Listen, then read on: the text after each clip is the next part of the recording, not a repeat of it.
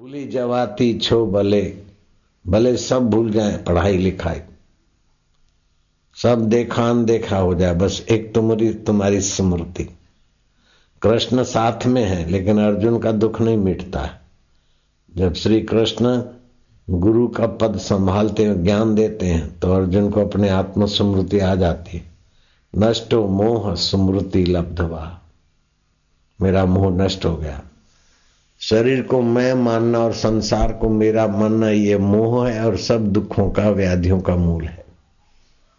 मोह सकल व्याधिन कर मूला, तांते उपजे पुनि पुनि भवशूला ये मोह है ना, वो फिर फिर से भाव का शूल पैदा करता है, संसार का दुख पैदा करता है।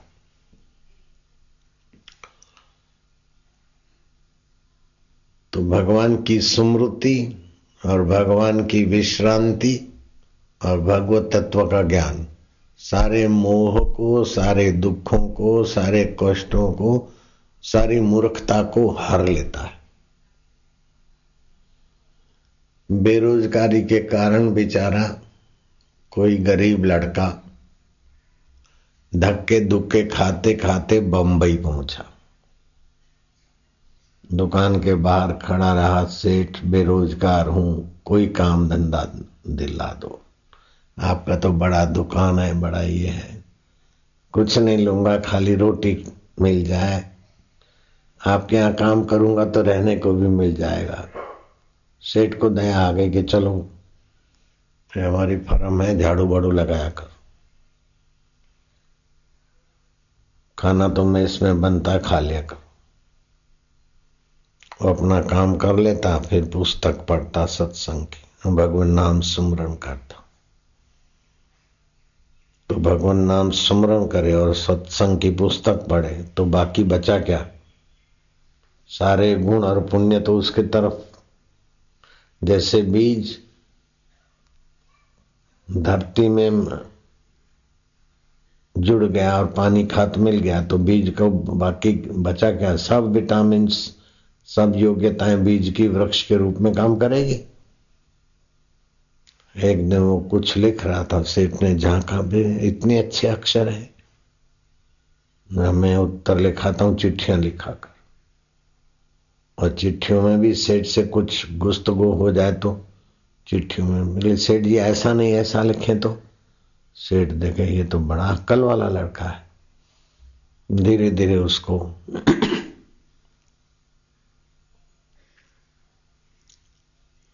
पदोन्नति करते करते उसको मुनिम बना दिया। तो बेईमान मुनियों की बुद्धि मारी जाती थी। संसार को सच्चा मानने वालों की बुद्धि मारी रहती है। और आत्मा को साक्षी सत्य है ब्रह्म रूप है, ऐसा मानने से बुद्धि शुद्ध होती है। तो शुद्ध बुद्धि से कामकाज करने से सेठ को तो प्रसन्नता होती, लेकिन जिनको उत्तर लिखता, वो भी बोलते कि भाई आपकी चिट्ठी पढ़ के सेठ जी, हम तो बड़े प्रसन्न हुए सेठ जी समझता था कि चिट्ठी मैंने लिखाई है। उसमें कोई प्रसन्नता नहीं थी। जब इस साधक ने लिखी, तभी प्रसन्न हो रहे लोग। तो मुख्य मुनिम बना दिया। जो भी काम काज थे, अठारह बीस जो भी मैनेजर थे फर्म में, वो सब इससे की सलाह से। तो सब लोग, सीनियर सीनियर, जूनियर के अंडर में आ जाए तो सबको विरोध हुआ। जेलसी सबने मिलकर उसका फॉल्ट खोजना चाहा।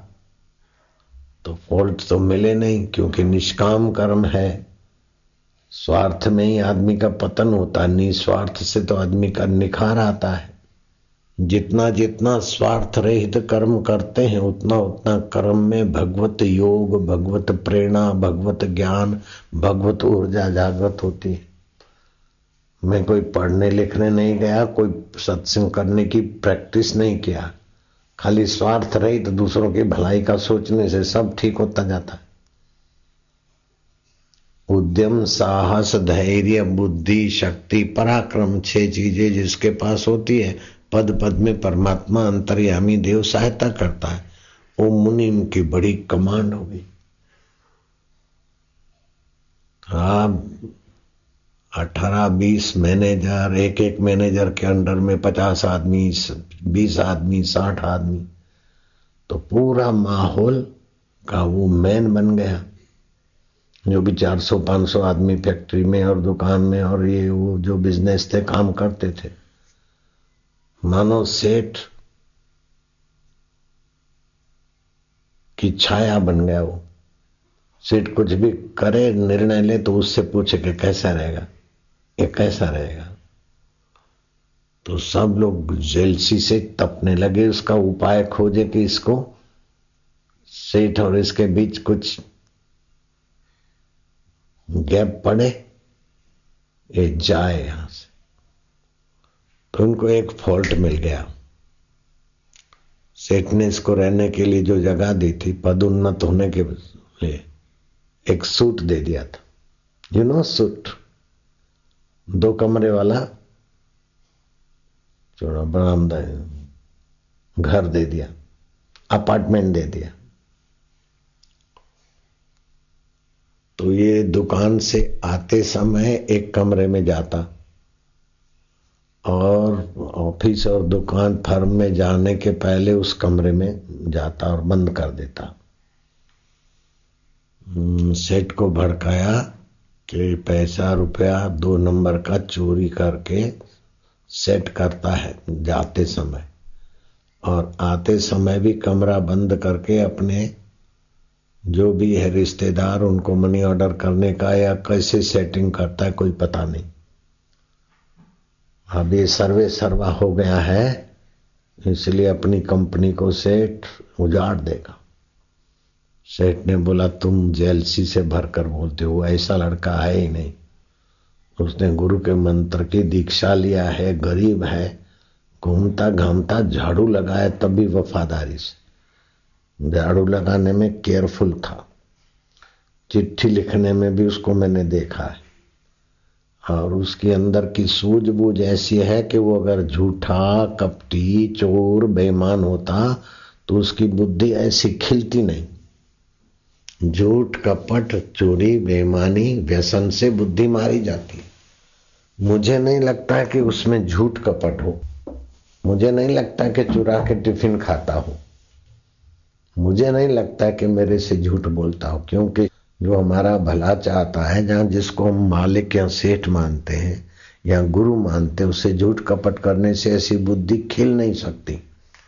ये मेरे से धोखा करे ऐसा मेरा मन नहीं मानता। बोले सेठ जी हम इसको रंगे हाथ पकड़ के आपको दिखा देंगे। हम्म, अच्छा देखेंगे रूबरू।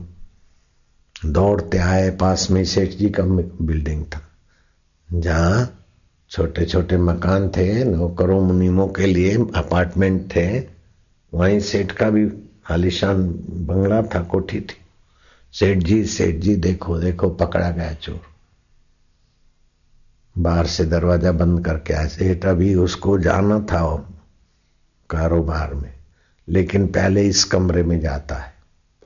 जो भी लेना देना है वो करके, कल का साफ़ करके जाएगा, फिर आज रात को घुसेगा इसमें। और सेट करेगा और सुबह अपना इधर उधर जो भी माल चोरी का है भेज देगा। सेठ आए अंदर से उसका दरवाज़ा बंद, बाहर से मुनिमों ने दरवाज़ा बंद किया था। सेठ ने दरवाज़ा खोला तो अंदर से बंद। बोले दरवाज़ा खोलो, बोले, सेठ जी, थोड़ी देर के बाद खुलेगा। मुझे जो शक पड़ा, वो सच्चा लगता है। क्यों थोड़ी देर के बाद खुलेगा? बोले, मैं अपना ज़रूरी काम निपटा के फिर दरवाज़ा खोलूँगा। तुम सेठ हो कि हम सेठ हैं? मेरा मकान है कि तुम्हारा है? खोलो जल्दी से, कंजर कहीं के। मैं तो दरवाज़ा तोड़ दिया जाएगा।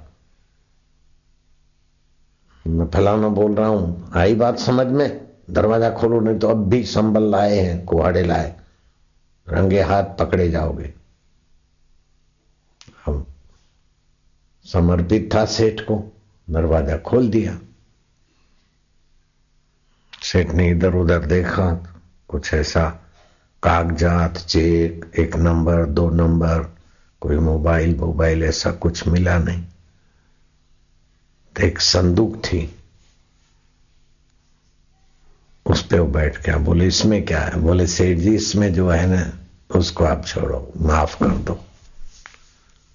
इसका मतलब कुछ है गड़बड़। ये हम खोलेंगे, देखेंगे। इसको न देखें तो अच्छा है। मुनिमों को हाथ जोड़ा कि सेठ जी को प्रार्थना करो। अरे बोले, चोर कहीं के। सेठ जी को हम क्यों प्रार्थना करेंगे? इसी में सब कुछ थे इसी में तेरा चोरी का माल, हेरा फेरी, जो कुछ है। आज हमको हाथ जोड़ता है, सेठ को हाथ जोड़ता है। बेईमान कहेंगे, चोर कहेंगे। आप चोर नहीं और आपको कोई चोर बोलते जाते हैं तो आपके पाप उसके सिर चढ़ते। कोई चोर है, आपने चोर कहा? तो आपने को पुण्य नहीं होगा, लेकिन चोर नहीं है, और आपने चोर कह दिया तो आपको पाप लगेगा। क्योंकि आत्मा निर्दोष है, उसको दोषी बनाया तुमने। मुनिम और बिफले, बके। सेठ ने कहा, देख, मेरी आज्ञा है, तुम संदूक पे से हटो, और मेरे को एक एक जरा जरा संदूक का चेक करना है। देखा कि सेठ जी मानेंगे नहीं, इनको विपरीत शक हुआ है। चलो, जो आज्ञा। सेठ ने जो संदूक खोला तो उसमें वो पुराने फटे कपड़े पड़े थे, जो पहन के आया था। पुरानी कोई माला टूटी वूटी पड़ी थी। जिस पर वो बिछा के ध्यान भजन करता, वो गर्म कपड़े का टुकड़ा लेरी पड़ी थी। आसन पटा टूटा। साधक का पुराना आसन कल्पना कर लो। तुम जब ध्यान करते हो, आसन पुराना हो जाए, फटा टूटा हो जाए, आसन पड़ा था, माला पड़ी थी। गुरु जी के सत्संग की पुस्तक भी पुरानी पड़ी थी। नीचे ऊपर करके संदूक लकड़े की उठा के देखा तो कुछ है नहीं। बोले, क्या है? बोले, सेठ जी, मैं आया था तो इन्हीं कपड़ों में आया था। और ये माला लाया था। वो टूट गई, दूसरी बना ली और ये पुस्तक लाया था, जिससे भगवान के सुमरण मात्र से संसार बंधन से व्यक्ति मुक्त होता है। उस भगवान की स्मृति की सामग्री थी। सेठ।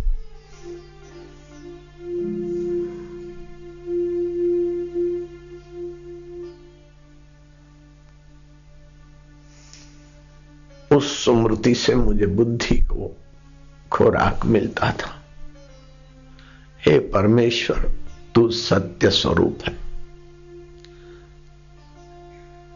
तू चिद घन है, चैतन्य है, शरीर जड़ है। मरण धर्म है। ऐसे करके गुरु के वचनों को दोहरा दोहरा कर भगवान की स्मृति का मेरा सामान है सेठ। इसको आप फिकवाना नहीं, इसको आप ले जाना नहीं, ये मेरे भाग्य को चमकाने का साधन है। सेठ जी, मैं कैसा गरीब था? काम धंधा नहीं था हमारे बिहार में, हमारी दुर्दशा थी। गुरु जी की मंत्र दीक्षा मिली। कोई सोमवती अमावस्या लगी है कि कोई सूर्य ग्रहण या चंद्र ग्रहण का। योग में मैंने जप किया कि मैं घूमता घामता तुम्हारे जैसे उदार आत्मा के द्वार पर आकर खड़ा रहा और मुझे रोज मिल गई। बुहारी लगाने से करते करते आज तुमने मुझे सभी मुनिमों का मुखिया बना दिया सेठ जी, धन संपदा मिलने से आदमी मनमुख हो जाता है, चटोरा हो जाता है और जो चटोरा हुआ जीव का स्वाद आया तो विकारों का स्वाद भी सताता है। मैं कहीं इस परमेश्वर का स्वाद भूल न जाऊँ और जीवा के स्वाद में और विकारी स्वाद में पटका न जाऊँ, इसलिए रोज काम काज से लौटता हूँ। लोग मान सम्मान देते, मैं उसे याद करता हूँ कि मान सम्मान तेरी चेतना को मिल रहा है इस हाड़ मास शरीर को क्या मान सम्मान? अगर बुद्धि का विकास हुआ है तो गुरु कृपा ही केवलम, शिष्य से परम मंगलम। हे गुरु कृपा, तू मेरा हृदय छोड़कर कहीं न जाना। हे सुबुद्धि मातृ देवी,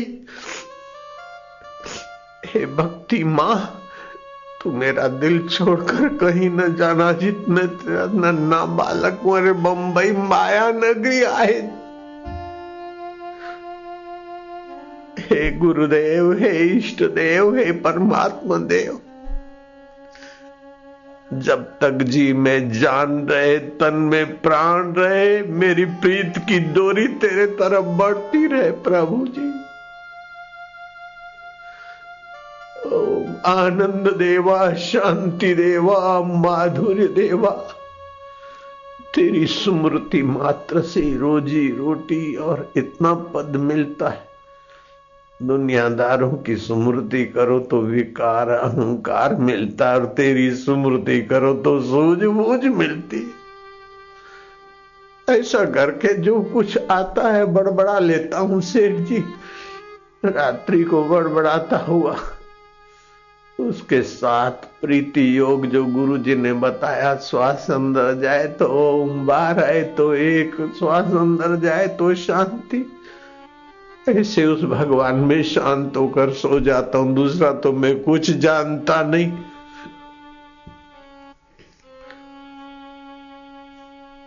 थोड़ा गुंजन करता हूँ, उससे एकाग्रता आई तो अक्षर लिखने में थोड़ा सफलता मिली। सेठ जी मैं ज़्यादा पढ़ा लिखा तो नहीं लेकिन जिससे सारी पढ़ाई पढ़ी जाती है, उस परमात्मा में गुरु जी ने दीक्षा के समय विश्रांति योग बताया था। उस भगवान में शांत हो जाता। गुरु जी ने कथा में यह भी बताया कि एक अनपढ़ जमींदार, गीता पढ़ना किसान चाहता था। सुदर्शन चक्रवर्ती जी से आकर मिला कि मैं अनपढ़ हूँ लेकिन मुझे गीता का। देवनाथ सिंह सुदर्शन चक्रवर्ती के चरणों में आया कि बाबा मुझे टाइम दीजिए।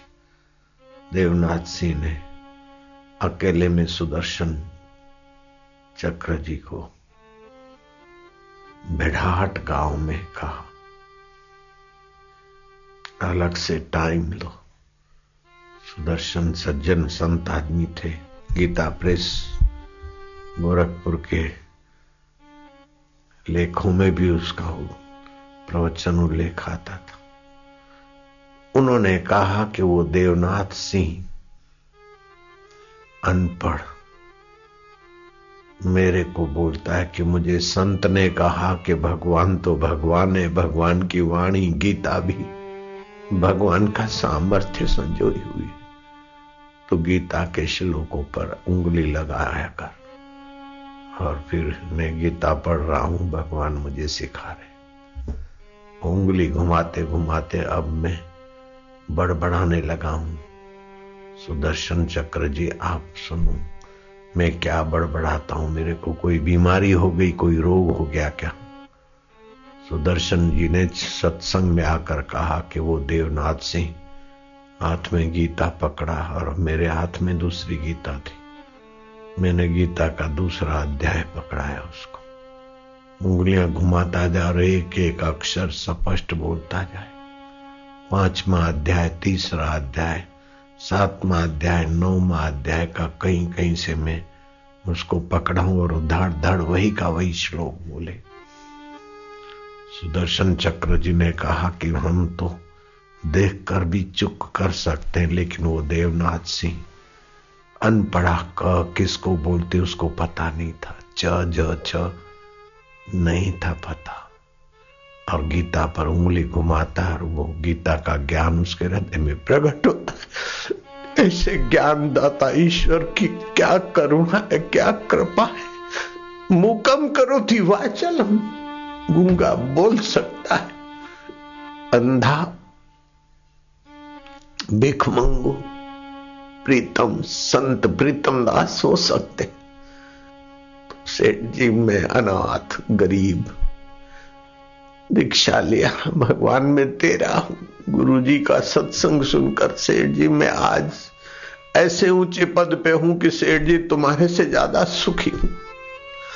तुम्हें तो इनकम टैक्स की चिंता और मेरा कारोबार कहीं लड़खड़ा न जाए। मुझे तो आपने पद तो दे दिया, लेकिन चिंता आपके हवाले वाह वही मेरे हवाले आ गई।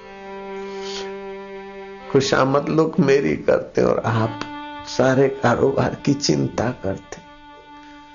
आप कारोबार की स्मृति में दुख भोग रहे और मैं भगवान की स्मृति में भगवत रस पा रहा हूँ। जिस माला से, जिस गुरु के सत्संग पुस्तक से, दीक्षा से मैं इस पद पर पहुंचाऊं मैं कहीं अपनी औकात न भूल जाऊँ। अपनी मूल स्थिति भूल न जाऊँ और टिफ़िन खाकर या विकार भोग कर कहीं बर्बाद न हो जाऊँ, इसलिए मैं अपनी औकात न भूलू। ऐसी प्रार्थना करते करते उसका स्मृति योग करके सेठ जी काम धंधे में जाता। हूँ फिर काम की कार्यों की आपाधापी से कहीं उलझनों में पड़ न जाऊँ, रात्रि के कहीं गंदे सपने न आ जाए। मुझे ऐसी सुविधा हो, मेरा ये चमचा का मैं प्रमोशन कर दूँ। मेरे खुशामत खोरों को मैं खास पद पे रख दूँ, ये पाप मेरे से ना हो। आपका इतना बड़ो बड़ा कारोबार है तो मेरे को इतना ऊँचा पद मिला है तो मेरे खुशामत खोर मेरे को कहीं गुमराह न कर दे और मैं गलत निर्णय लेकर पाप का भागी न हो जाऊँ। सेठ जी, आपने मुझ पर विश्वास रखा है। और मैं अपने चमचों को उन्नत पद दूँगा तो मेरे जैसा विश्वासघाती कौन होगा? इसीलिए सेठ, माफ़ करना। मैंने आपको संदूक खोलने से इनकार, इसलिए क्या कि कहीं आप मेरी इस पागलपन से प्रभावित ना हो जाए। मैं पागल हूँ, लेकिन मुझे गल का पता चल गया कि प्रभु की स्मृति मात्र से अयोग्य भी योग्यों का पूजनीय आदरणीय हो जाता है इसे कहीं उस हवा में उड़कर मैं गिर न जाऊँ, पतंगे की नाई जब तक जी में जान रहे, तन में प्राण रहे, मेरी प्रीत की डोरी प्रभु के तरफ़ बढ़ती रहे सेठिया आप दुआ करो। मुझ कंगाल को झाड़ू लगाने पर रखा था मेहरबान होगा और मैं आपसे गद्दारी करूँ। चुप के खाऊं, आपसे धोखा करके कहीं चला जाऊँ। इसलिए मैंने अपनी औकात को याद करने का ये साधन मान लिया।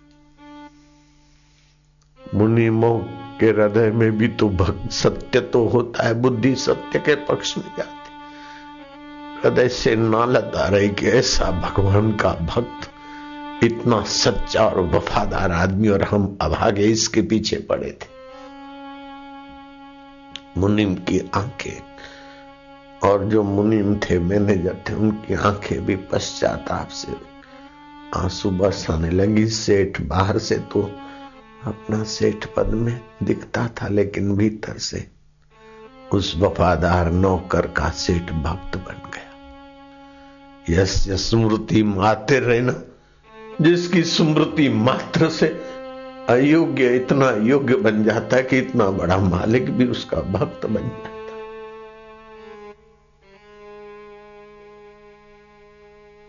कितनी खुशामत और चाटुकारी करता सेठ की। सेठ उसका इतना हितेशी या प्रिय नहीं बन सकता था। यस्य स्मृति मात्र जिसकी स्मृति मात्र से जीव के रोग, शोक, पाप, ताप, दुख, दरिद्रता, अयोग्यता चली जाती है। नम तस्य नम तस्य नम तस्य, नमो नम। विष्णवे प्रभु, विष्णवे, हे वासुदेव, आपकी सुमृति सब कुछ दे देती है, क्योंकि सब कुछ आप ही से है। इसलिए आप सबके मूल हैं। हे नारायण, हे अच्युत, हे गोविंद हे माधव, ओम नमो भगवते वासुदेवाय।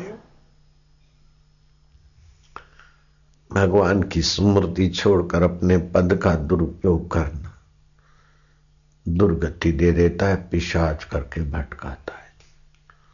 दो करोड़ वर्ष भटकना न पड़े, इसलिए सेठ जी, मैं अपनी औकात को याद करता हूँ कि मेरे साथी कहाँ कहाँ भटक के क्या दुर्दशा है और आपने मुझे कैसे पद पे बैठा है? Income tax sale tax surcharge ये चिंतन और चिंता आप सहते और मैं हुकूमत करके वाहवाही का कहीं नशा मुझे अंधा न बना दे, सेठ जी। इसलिए मैं ये संदूक में अपनी असली मूल अवस्था का स्मरण करते भगवान को प्रार्थना करता हूँ, आज तक उसने मेरी रक्षा की है, साहब। इसी स्मृति ने। सेठ जी सोचता कि भैया, है तो सेठ, जो मोहताज, लाचार, झाड़ू लगाने वाला लड़के को बोलता कि भैया भैया बोल रहा है सेठ, भाई। तो आज से मेरा गुरु और मैं तेरा चेला। सेठ जी क्या अपराध हुआ है? क्षमा करें। आप तो मेरे अंदाता हो। सेठ जी कह तुम मानो न मानो, लेकिन अब मुझे पता चल गया कि एक सज्जन हृदय मेरा मुनिम है। एक संत का सत शिष्य मेरा मुनिम है। मैं इस लोक में भी निश्चिंत हूँ और परलोक में भी निश्चिंत हूँ।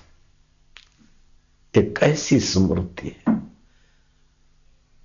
दूसरे तरफ़ सेठ का कारोबार चल रहा है। सेठ एक दो महीना कहीं बाहर गए। आवे जाके ऑफ़िस में, दुकानों में देखे तो सब लोग ऐसे ही बैठे काम धंधा छोड़ के। बोले, क्या माल क्या बना, बिका क्या? बोले, सेठ जी, हम तो आपकी स्मृति करके, आपको भोग लगा के खाते बस। तो सेठ जूता मारेगा। लेकिन ये परम सेठ की थोड़ी स्मृति करो तो महाराज, सेठों के सेठ भी आपके सेवक बन जाते एक कैसी है भगवान की स्मृति जो सच्चाई देती है? जो भगवान की स्मृति छोड़कर अपने में विशेष अहंकार ले आते वे टिफ़िन खाकर पुजवा कर कई ऐसे बड़े बड़े कथाकार बड़े बड़े प्रसिद्ध व्यक्ति मिट्टी में खो गए, पता ही नहीं कि कोई था कथाकार, जिनके सत्संग में मैं जाकर बैठता था। और वो ऐसा सत्संग करे, कथा ऐसी करे कि मैं, मेरे आँखों से आँसू भर से। अमृतलाल शास्त्री, उनके सत्संग में बैठता चाणोद कर्णाली में कथा, ये अपना मेरी गलती हो गई। मोटी कोरल में उनकी कथा थी।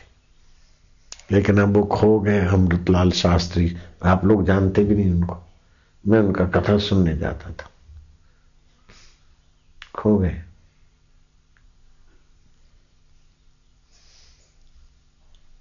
भक्त भक्तानी टिफ़िन लाए, खाए। अपना मन चाह किताब पढ़ा और रामायण की कथा कर दी। किसी की किताबें पढ़कर याद करके सुना दिया। हम लोग प्रभावित हो जाते थे। कबीर जी के वचन मुझे बहुत अच्छी तरह से याद है। जितना हित हराम से, उतना हरि से होए कह कबीर वादास का पला न पकड़े कोई। न काम तुम्हारा पला पकड़ेगा, न लोभ तुम्हारा पकड़ा कल पला पकड़ेगा। न आवेश और आवेग तुम्हारा पल्ला पकड़ के तुम्हारी सत्यानाश करेगा। न गलत निर्णय तुम्हारा पल्ला पकड़ के तुम्हें और नीचता की तरफ़ ले जाएँगे। हरि से प्रीति करो। हरि सत्य स्वरूप है, सदगुण बढ़ेंगे। पिक्चर प्यारी लगती है, टिफ़िन प्यारे लगते तो सत्यानाश होने में देर नहीं लगेगी। और भगवान प्यारे लगे तो बेड़ा पार होने में देर नहीं लगेगी। लगन की बलिहारी। Will will find a way जहाँ चाह रहा ईश्वर प्राप्ति के लिए नहीं आए थे, ऐसे ही गुरु ने उठाकर कर दिया। सेठ ने उठाकर कर दिया। वो ईश्वर प्राप्ति का उद्देश्य था, आजीविका की तकलीफ़ थी। तो आजीविका बंबई में कमाता है झाड़ू लगाकर, लेकिन उद्देश्य ईश्वर प्राप्ति का है तो पूरी फर्म को ऊँचा ले जाता है। और अभी वो सदभागी शिष्य, सत्संग का एक सदपात्र बन जाता है। कैसा है स्मृति? यस्य स्मृति मात्रेण मुच्यते सर्वबंधनात्। काम, क्रोध, लोभ, मोह, मद, मात्सर्य, अहंकार, कपट। क्रोधी को तो क्षमा हो जाती है। लोभी और मोही को भी माफ़ी मिल जाती लेकिन कपटी तो जानबूझ के कपट करता है, बेईमान। इसलिए रामकृष्ण बोलते थे कि दलाल, वकील और डॉक्टर, उसको ईश्वर नहीं मिल सकते कि जानबूझ के कपट का सहारा लेते। ओम नमो भगवते वासुदेवाय। आरोग्य की कुंजी नाम का पुस्तक है अपने आश्रम से छपा है। मेरे गुरुदेव का उसमें चित्र है। गुरुदेव ऊपर है, मैं थोड़ा गुरु के तरफ़ देख रहा हूँ, ऐसे हाथ कर रहा हूँ। उसमें एक घटना है कि एक बहुत गरीबा, गरीब परिवार था। आए गए का आतिथ्य करना मनुष्य का कर्तव्य है। कोई मेहमान आ गए, संतों की टोली आ गई, कुछ हुआ? वो बाई गई दुकान वाले के पास कि देखो आप उधार देने से मना करते हैं। लेकिन मेरे घर कोई भक्त आए हैं अपने संतों को लेकर। मेरी इज़्ज़त का सवाल है। थोड़ा सा सीधा सामग्री आप दे दो, आपके पैसे हम देर सबेर होगी, लेकिन देंगे देंगे देंगे। तो इतनी खूबसूरत है कि रुपए पैसों की कोई ज़रूरत ही नहीं है। केवल तू एक रात मेरे पास आ जा, जितना सीधा सामान चाहिए, मैं अभी तुझे देता हूँ। और बाई ने तनिक अंतरात्मा में गोता मारा। जो तेरी मर्ज़ी, वो पूर्ण हो प्रभु, और अतिथि संतों का सत्कार हो। भाई ने कहा, इसमें क्या बड़ी बात है? मैं आ जाऊँगी, रात को तुम्हारे मकान पे। वही तो रहते आप? बोले हाँ। रात हुई, पति को बोला कि मैं वचन दे के आई। उसके बिना वो दे नहीं सकता था। उसकी भोग्या बनने के लिए मैं वचन दे के आई हूँ। और अंतरात्मा से वचन दिया गया है। अब वो अंतरात्मा जाने और वो जाने में तो उसकी प्रेरणा से हाँ भर के आई हूँ। मुझे अपना वचन निभाने की आप आज्ञा दीजिए। अगर मैं आपसे धोखा करके जाऊँ तो मुझे पाप लगेगा। मैं तो आपको बताती हूँ। मैंने ऐसा गंदा वचन दिया है कि वो मुझे एक रात के लिए अपनी पत्नी मानकर मेरा काला मुँह करे। ऐसा मैं वचन दे के आई आप आशीर्वाद दो ना, भगवान तेरी रक्षा करे। हाँ हाँ बोले। मुझे संतोष है, भगवान तेरे साथ है, भगवान तेरा रक्षा करेगा। जा।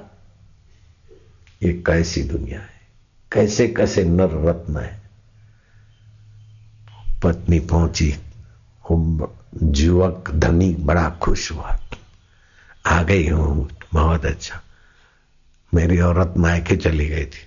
उसकी बहुत याद आती थी। अब तो वो इतनी सुंदर नहीं जितनी तू है, और वो इतनी वचन की पक्की भी नहीं है। बोला था, चार दिन में आती हूँ, अभी पंद्रह दिन हुआ। मैं के साथ ही नहीं उसकी याद में मैं तेरे को याद करता था। तुम मिल गई, बहुत अच्छा हुआ।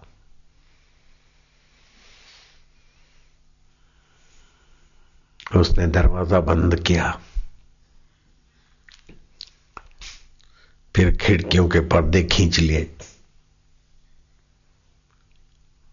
वो खड़ी खड़ी देख रही। उसने हाथ जोड़कर कहा कि देखिए, कोई खिड़की खुली ना हो क्योंकि आप इज़्ज़त वाले व्यापारी। और मैं भी औरत जात हूँ, मुझे कलंक न लग जाए। कि फलाने दुकानदार के साथ में काला मुँह करके आई हूँ। इसलिए पर्दे ठीक से बंद करिए। पर्दे ठीक से बंद हुए। दरवाज़ा फिर हिलाकर देखिए। देखा। कोई नहीं देखता है ना? कोई नहीं देखता है तो आप अपना मनोरथ पूरा करिए। लेकिन सुनिए, वो मेरा अंतरात्मा देख रहा है और आपका भी देख रहा है। उस पर भी कोई पर्दा खींच लीजिए भाई साहब। मेरा अंतरात्मा देख रहा है कि मैं फलाने की पत्नी और आपके पास हूँ, वो देख रहा है और आपका अंतरात्मा भी देख रहा है। शरीर दो है, लेकिन देखने वाला एक है। उस पर पर्दा डाल दीजिए, फिर अपना मनोरथ पूरा करिए। वो दुकानदार धरती पकड़ के बैठ गया। जिस पर कोई पर्दा नहीं डाल सका आज तक, उस पर तू और मैं कैसे पर्दा डालेंगे?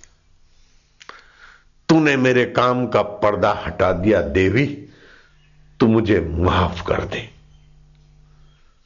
तूने मेरे अंधकार का पर्दा कोई नहीं देखता, ये मेरा भरम टूट गया। मैं तेरे चरणों के सामने तेरे चरणों की दुआई चाहता हूँ। तेरा आशीर्वाद चाहता हूँ, बहन जी। आज से मेरे अंदर का ये कपट और विकार निकल जाए तो दुआ कर बहन। माफ़ कर दे देवी। नहीं भैया, मैं क्या माफ़ करूँ? तूने तो मेरी इज़्ज़त बचाई, साधक सेवा, भक्त संत आए थे। हम हाथ जोड़कर तुम्हें पैसे दे देंगे। तू मुझे क्षमा करना भैया। बहन तू मुझे क्षमा करना। नहीं भैया, तू मुझे क्षमा कर, मेरे भैया। गले लग गई। वो गले लग गया। बहन जी बहन जी, विकार नहीं है। क्या बात है? यस्य स्मृति मात्रे न मुच्यते संसार बंधनात्। कितना काम में अंधा लेकिन स्मृति भगवान के आगे दोनों आलिंगन कर रहे हैं और विकार नहीं। एक ऐसा है सुमरण, एक ऐसा है चिंतन। ये मेरी अपनी कथा नहीं, मेरे गुरुजी ने सुनाई थी। वो मैंने पुस्तक में डाली, ज्यों की त्यों। पुस्तक का नाम भी होगा आरोग्य की कुंजी नाम के पुस्तक में। ब्रह्मचर्य आदमी को कितना निरोग बना देता है। भगवान का सुमरण, निरोगता का साधन नाम की पुस्तक है। आप लोग पढ़ना, आप तो विस्तार से सुनने में मिल गया अवसर। ऐसे ही बंबई के पूनम निमित्त सत्संग हुआ था। कोई ब्राह्मण, संपत्ति प्राप्त करने के लिए अनुष्ठान करता है। कुंडदार मेघ की उपासना करता है। तो मंत्रों में शक्ति होती है, जिसके आप जप करते हो विधि से वो देवता प्रकट भी हो जाए अथवा वो वस्तु, चीज़, परिस्थिति हासिल हो जाए। जैसा मंत्र, जैसा उद्देश्य। मणिभद्र देवता प्रकट हुए। ब्राह्मण ने कहा, देव, आपका अभिवादन, स्वागत, जो कुछ करना था। मणिभद्र समझ गए कि इसे संपत्ति चाहिए।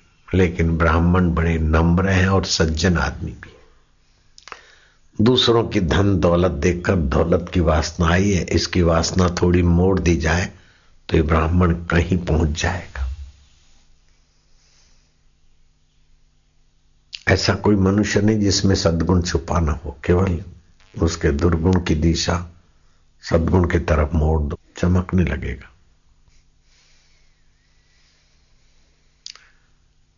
मणिभद्र ने कहा कि ब्राह्मण देव, तुम संपदा चाहते हो, लेकिन ये दिखती संपदा थोड़े दिन के लिए दस, पाँच, पंद्रह साल के दिन है। लेकिन इस संपदा से जो यश है, सुविधा है, उससे आदमी कामी, बेईमान, धोखेबाज बन सकता है। हितेशी कभी गला घोट सकता है। कपटी आदमी क्या नहीं कर सकता है। ज्यो ज्यो धन संपदा और सुविधा और यश बढ़ेगा, त्यों आप कपटी हो जाएँगे। और कपटी व्यक्ति मनुष्य जीवन को थोड़े से भोग के लिए बर्बाद कर सकता है। ये महाभारत की कथा है और विदेशों में इस कथा को, इस प्रसंग को अंग्रेज़ी प्रसिद्ध अखबार में छपा, फिर तो पुस्तक छपी और अंग्रेज़ी में पुस्तक लाखों की तादाद में भारत में बिकी। कुंडदार मेघ मणिभद्र ब्राह्मण और मणिभद्र देवता।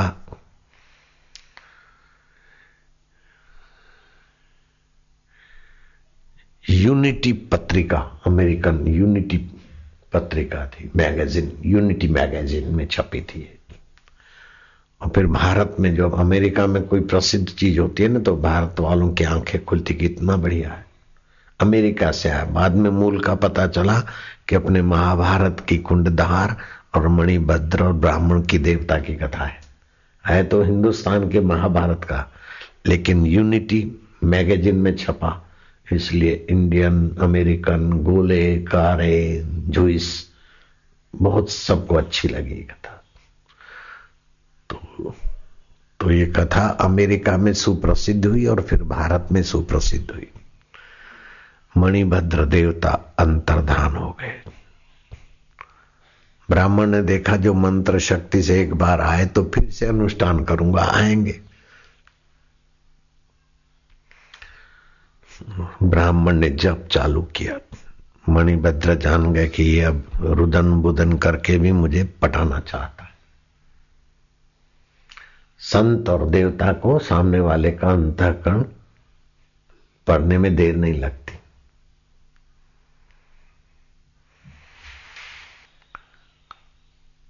माता पिता और हितेशी गुरु के आगे झूठ कपट करने वाले को जितना घाटा होता है, उतना माता पिता और हितेशी को घाटा नहीं होता।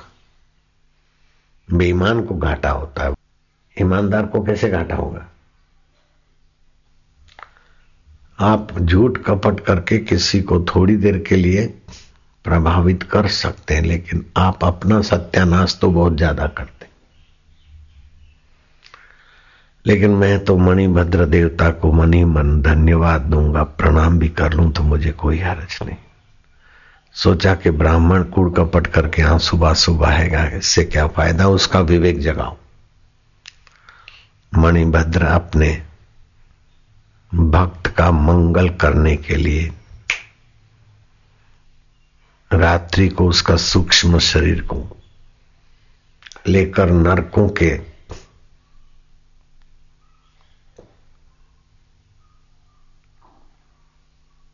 अंदर रोते बिलकते चीखते, दुख सहते हुए लोगों का दर्शन करा दिया।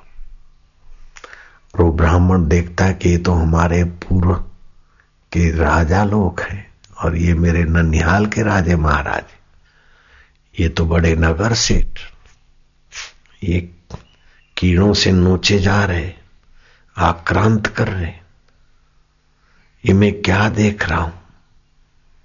ये तो मेरे पहचाने हुए लोग कितने मैं तो समझता था बड़े सुखी हैं, धनवान है, बड़े लोग हैं, बड़ी फैक्ट्रियाँ और बड़े धंधे और बड़ी गद्दियाँ और कोई मंत्री भी है। तो कोई राजा साहब का खास मंत्री भी है। राजा साहब स्वयं और इनके ये ये दुर्दशा इनकी। मणिभद्र ने उनको अपने शरीर में ला के रख दिया और स्वयं बाहर प्रकट हो गए। क्या बात है ब्राह्मण देवता? बोले, मैंने ये सब देखा और प्रभात का दृश्य कोई घटना है ये तो? स्वप्न जैसा लगा मेरे को, बोले हाँ मैं तुम्हें ले गया था। तुम्हारे पूर्व परिचित लोग क्या दुर्दशा में? बोले, ऐसी क्यों दुर्दशा हुई? बोले, दस पाँच साल बड़ा आदमी बना या सुखी बने, दूसरे को धोखा देके मनमाना किया। ऐसे ऐसे किसी को पता नहीं, समझ के सब करते रहे। ऐसे लोगों की ये दुर्दशा है। धन संपदा और चमचागिरों की चमचागिरी।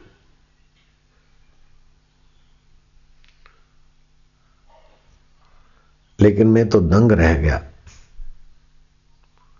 कि ऐसे लोग इतने बड़े और इतने विश्वसनीय लोग इस नरक में मणिभद्र कहते हैं कि कर्म की प्रधानता से ही विश्व चलता है।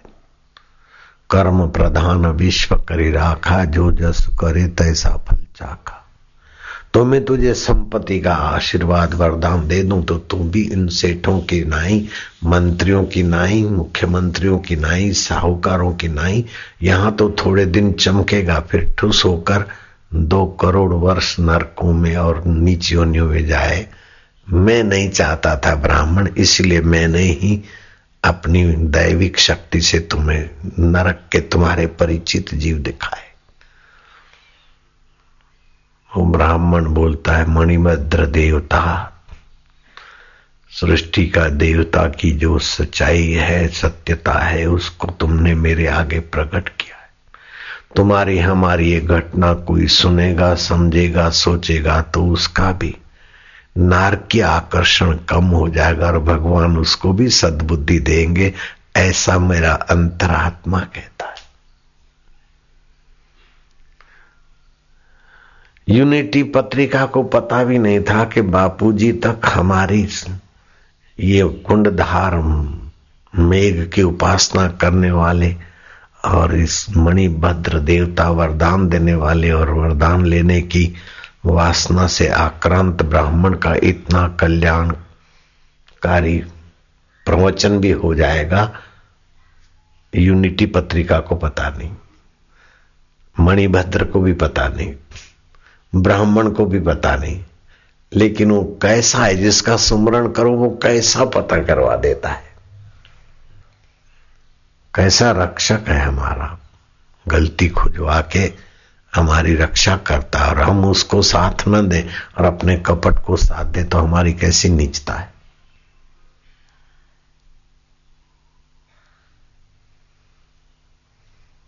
मन क्रम वचन छांडी छल, जब लग जनन तुम्हार।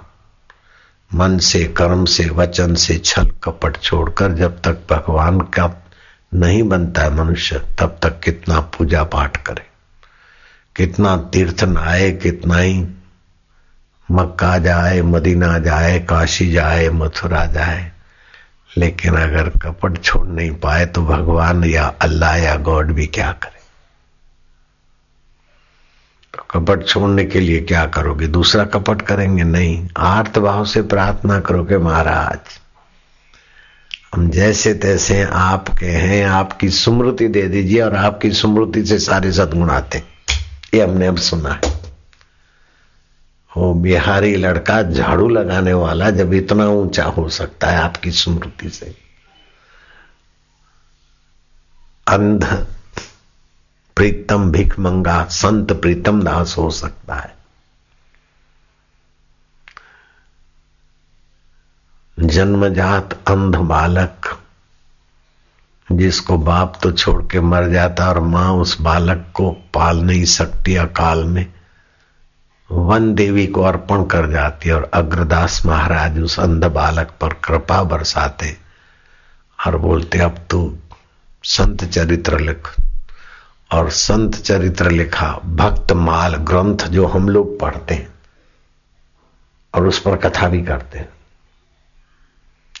भक्तमाल ग्रंथ। अग्रदास महाराज की कृपा पड़ी अंध बालक पर। आँखें भी आ गई और नाम भी पड़ गया। नाभाजी महाराज और नाभाजी महाराज का शिष्य हुआ पैहारी बाबा।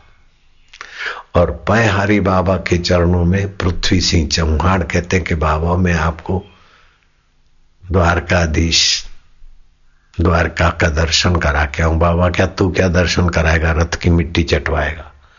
मैं तुझे दर्शन कराने को आता हूँ कल सुबह।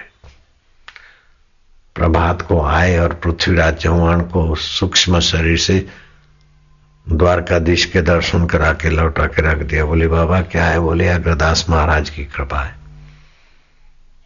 मनुष्य में क्या क्या संभावना है?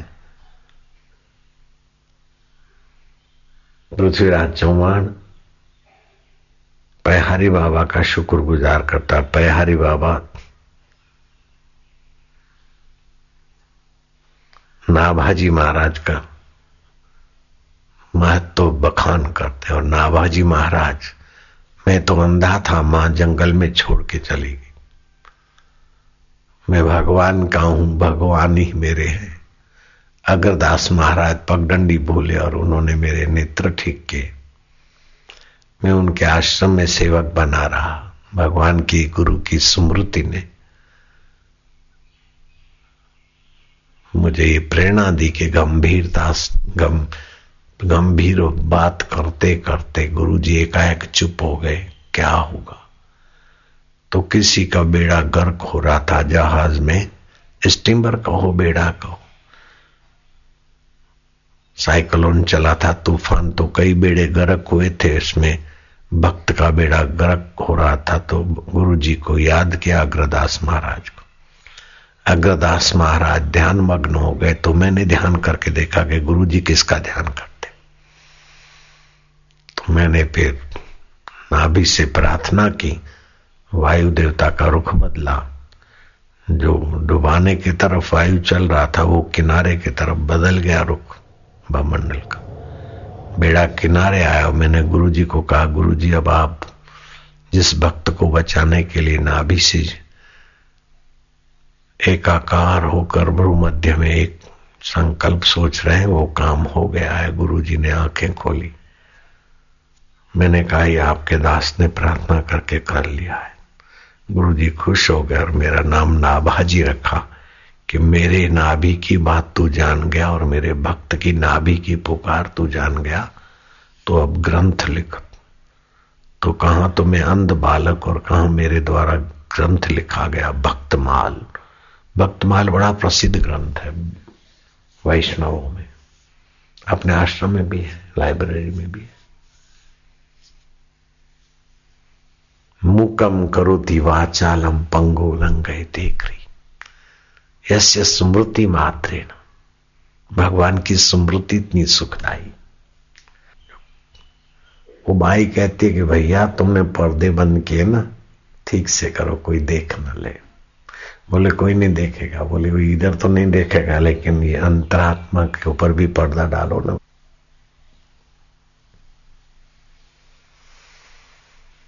हाय कपट, तेरी महिमा और हाय प्रभु, तेरी उदारता के कपट छुड़ाने के लिए कितनी कृपा कर रहा है।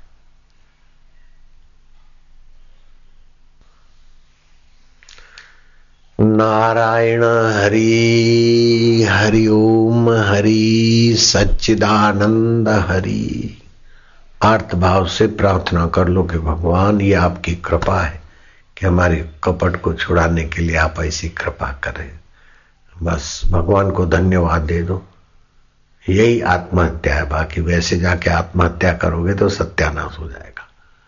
कपट छोड़ा ही आत्महत्या है बड़ी। अहम हत्या। अहम में ही कपट होता है। अहम में ही बेमानी होती है। आप अहम छोड़ दो ना। आत्महत्या करने से तो महाबर्बादी होती है। लेकिन अहम छोड़ दिया और भगवान के हो गए, जैसे तैसे स्वीकार कर लेगा, देर भी नहीं करता हो दाता आत्महत्या नहीं करना चाहिए, वो तो बहुत नीच विचार है। जिससे आप गिर रहे हैं, उसको छोड़ दो, बस हो गया ना। नहीं छूटता है तो अर्ध भाव से रो, प्रार्थना करो। कमरा बंद करके तो जैसे और प्लानिंग होती है, ऐसी ही प्लानिंग कर लो। तेरे लिए रो तेरे को पुकारू। एक दिन की तीव्र पुकार हो तो दूसरा दिन नहीं लगेगा, उसी दिन प्रकट हो जाता है। मैं क्या करूँ क्या करूँ क्या करूँ? करना काम मजदूरों का है बस। हे मारा वाला एवो दी देखा ऐसा दी देखा ऐसा दिन दिखा।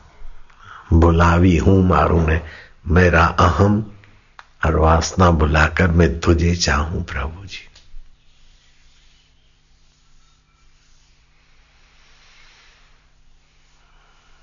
सारे सदगुण आ जाते भगवान की मांग मात्र से। और पुरानी वासना के अनुसार चस्का लेने की दुर्मति के साथ कारण सारे दुर्ग, सारे सदगुण पर गटर बह जाती। और सारे दुर्गुण तुम्हें उस दुर्गंध में डुबाते रहेंगे। कोसते रहेंगे, तुम्हारे कर्म तुम्हें नोचते रहेंगे। औरंगज़ेब में सदगुण था। प्रजा का पैसा, प्रजा का खून पीने के लिए राजा नहीं है। अपनी बाप दादों की जो खेती मिली, खुद खेड़ता था और खाता था। कितना बहादुर होगा औरंगज़ेब। लेकिन हिंदू काफर है, सवामन जनई जलाओ कतले आम धर्मांधता के दुर्गुण ने उसका सदगुण डुबा दिया।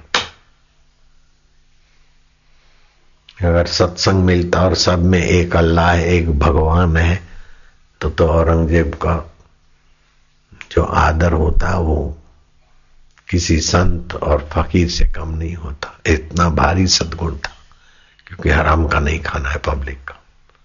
अपना खेड़ता था, अपना जोतता था। वही अन्न खाता था औरंगज़ेब। कितना बड़ा सदगुण है। धर्मादे का हमको नहीं चाहिए। प्रजा का हमको नहीं चाहिए। अपने पास है मिलकर बाप दादे की। वही ज़मीन खेड़ता था। मुफ़्त का खाना, सत्यानाश जाना। लेकिन ऐसा मत मानना कि आश्रम में रहने वाले मुफ़्त का खाते नहीं, वो परिश्रम करते, सेवा करते बच्चे हमारे।